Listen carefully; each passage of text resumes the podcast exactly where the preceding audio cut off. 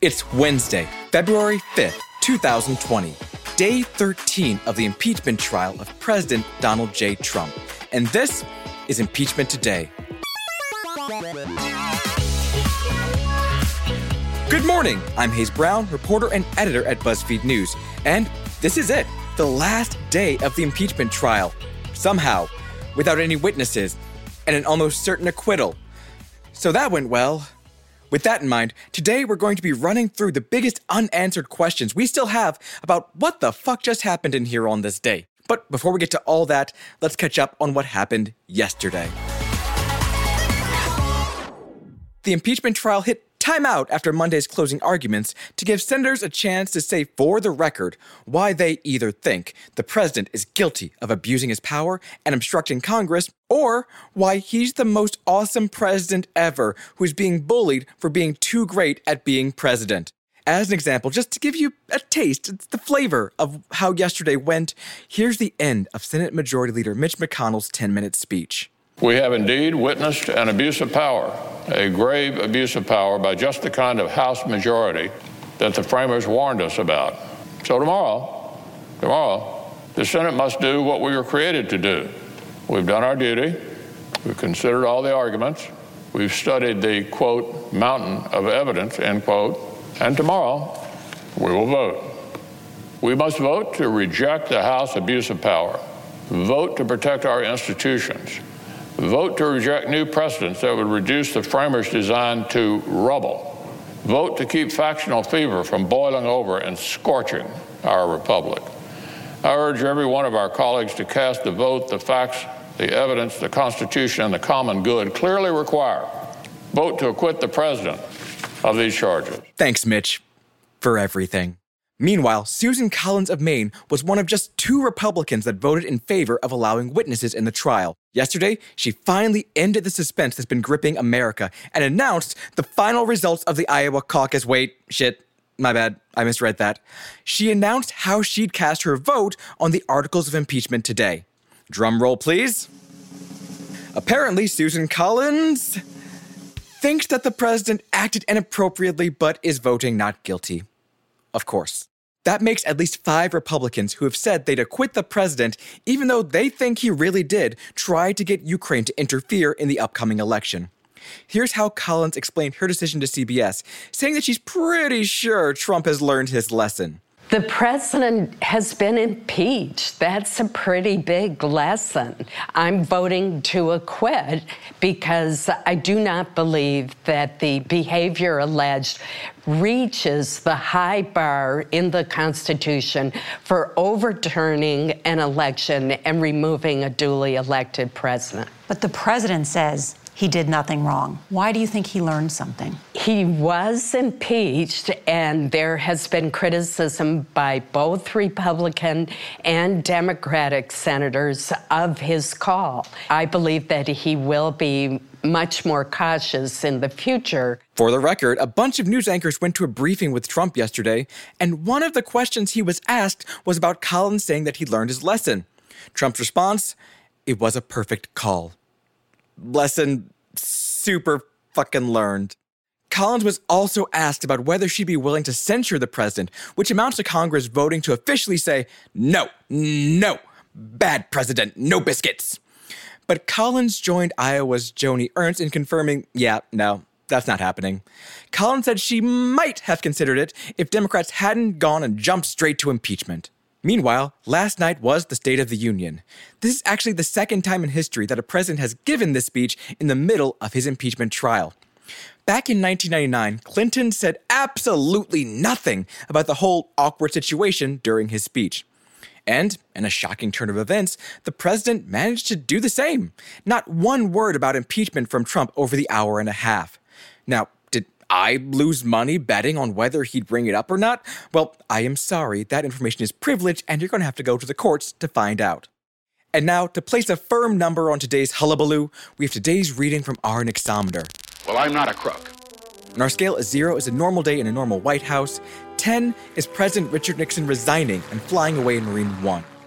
And this morning, we're at a 5.1. It's almost certain that over half of the Senate will announce not guilty when asked today for their vote. That will include at least 52 Republicans and possibly as many as three Democrats from red or purple states. It's a pretty far cry from where things were just a week ago, when it looked like the trial might be forced to keep going. But now we're just left with a lot of what ifs and even more what the hell just happens. Okay, after the break, we're listing out the biggest questions left hanging over us as the trial wraps up. Stick around.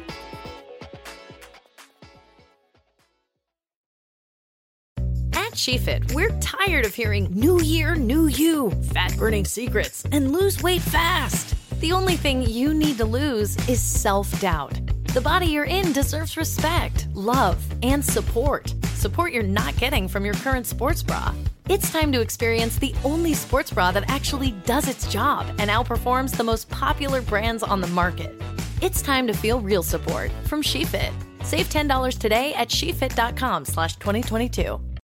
The Gangster Chronicles podcast is a weekly conversation that revolves around the underworld. From criminals and entertainers to victims of crime and law enforcement, we cover all facets of the game. Gangster Chronicles podcast doesn't glorify or promote illicit activities. We just discuss the ramifications and repercussions of these activities. Because after all, if you play gangster games, you are ultimately rewarded with gangster prizes. iHeartRadio is number one for podcasts, but don't take our word for it. Find the Gangster Chronicles podcast on the iHeartRadio app or wherever you get your podcasts. I'm Jake Halpern, host of Deep Cover. Our new season is about a lawyer who helped the mob run Chicago. We controlled the courts, we controlled absolutely everything.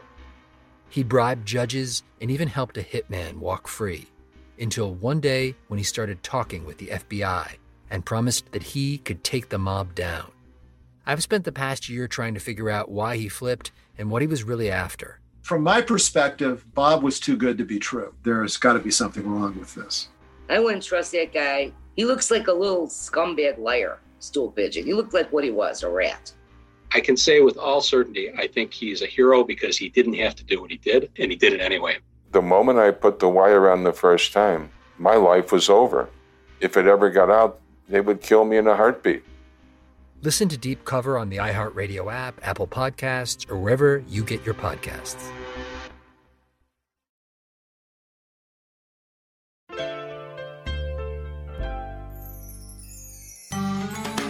All right, it's time for this fucking thing. It's where we zoom in on a person, place, or thing that's shaping the impeachment.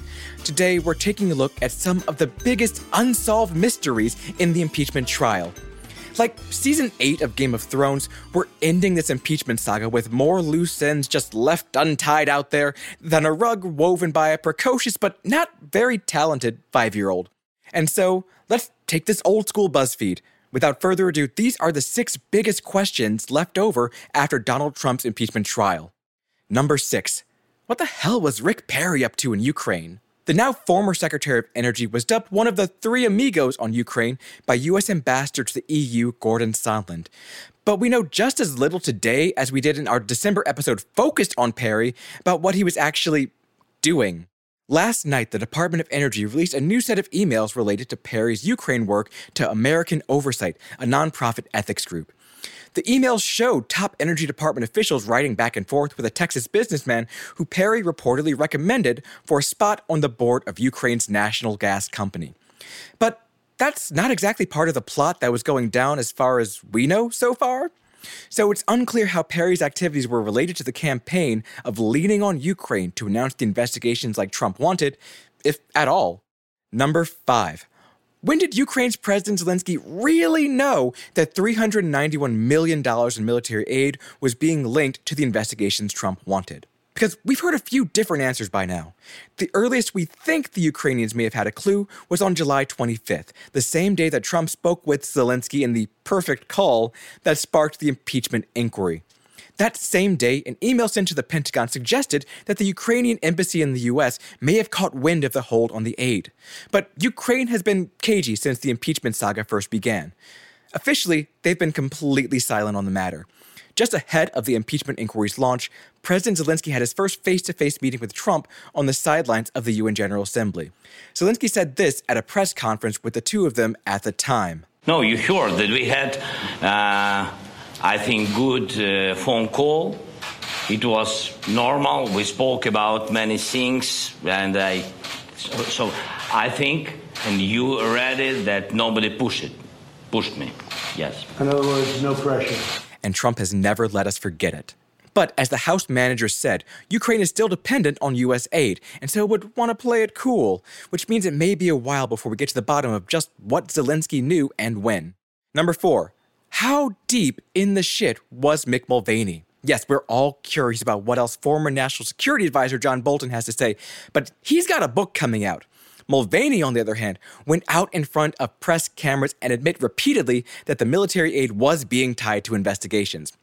That included him saying this when asked if the aid was being held up to push an investigation into the bonkers theory that the DNC worked with Ukraine to hack its own damn self in 2016. I was involved with the uh, the process by which the money was held up temporarily. Okay, three issues for that: the corruption in the country, whether or not other countries were participating in the support of the Ukraine, and whether or not they were uh, cooperating in an ongoing investigation with our Department of Justice. That's completely legitimate. Still amazing that he tried to walk that one back.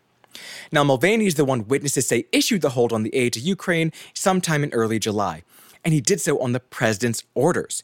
He reportedly was searching for a reason to give for the aid being held weeks later.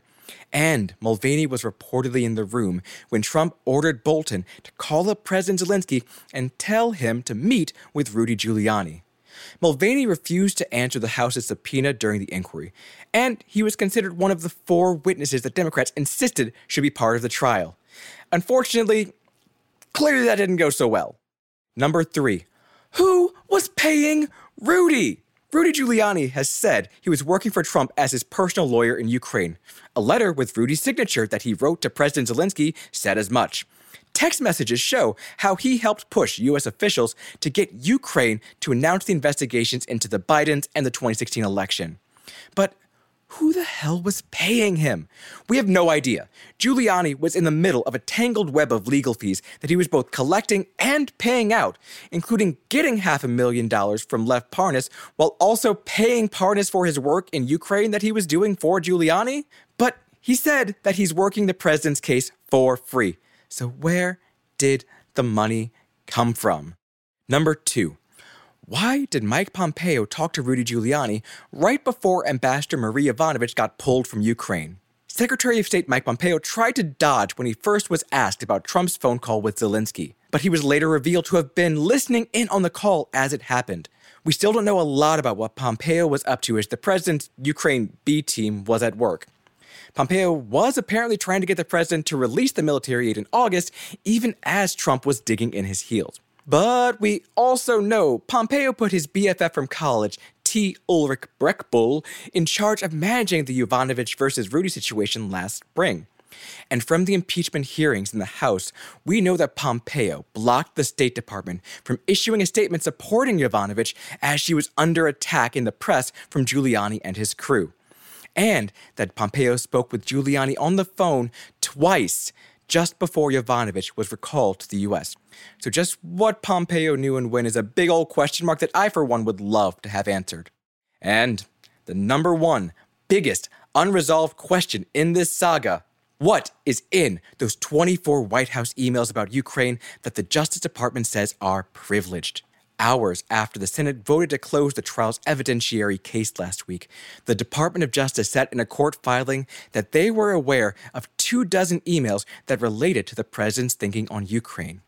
Those emails, the administration said, could not be unredacted and released because they, quote, reflect communications by either the president, the vice president, or the president's immediate advisors regarding presidential decision making about the scope, duration, and purpose of the hold on military assistance to Ukraine.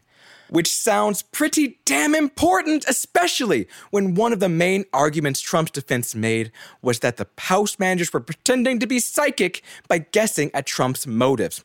Those emails exist and speak directly to that point. And yet, if the White House has its way, we'll never get the answers that they hold. Though I will say, maybe it's a bit misleading to include that last question on the list. We kind of do already have the answer to what those emails say. We know that by how this all has played out. Okay, it's time for the final edition of our segment, Trial Watch 2020. It's where we run down what's happening next in the Senate impeachment trial. Well, friends, it's the final countdown. The Senate will hear the last few speeches from their members today before reconvening the impeachment court of Donald J. Trump one last time. At 4 p.m. Eastern Standard Time, all 100 members of the Senate will be asked to decide whether on the charges of abuse of power and obstruction of Congress, President Donald J. Trump is guilty or not guilty. Two thirds of the Senate voting guilty on either charge would remove the president from office and bar him from holding any other high office in the future. We know that won't happen at this point, but just reminding you what's at stake here. This concludes Trial Watch 2020.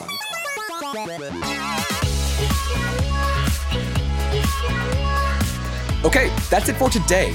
Tomorrow we'll have the final vote count for you after the Senate does what is apparently its thing and shows Trump once and for all who's in charge. Thank you so much to all of you out there who have subscribed to the show over the last three months. If you're listening for the first time, you chose a hell of a time to do so, but thank you and welcome. And please do subscribe to Impeachment Today on the iHeartRadio app, Apple Podcasts, or wherever you go to hear my disembodied voice. You're gonna wanna stick around to catch what will perhaps be our final few episodes, where we all figure out how this all ends together.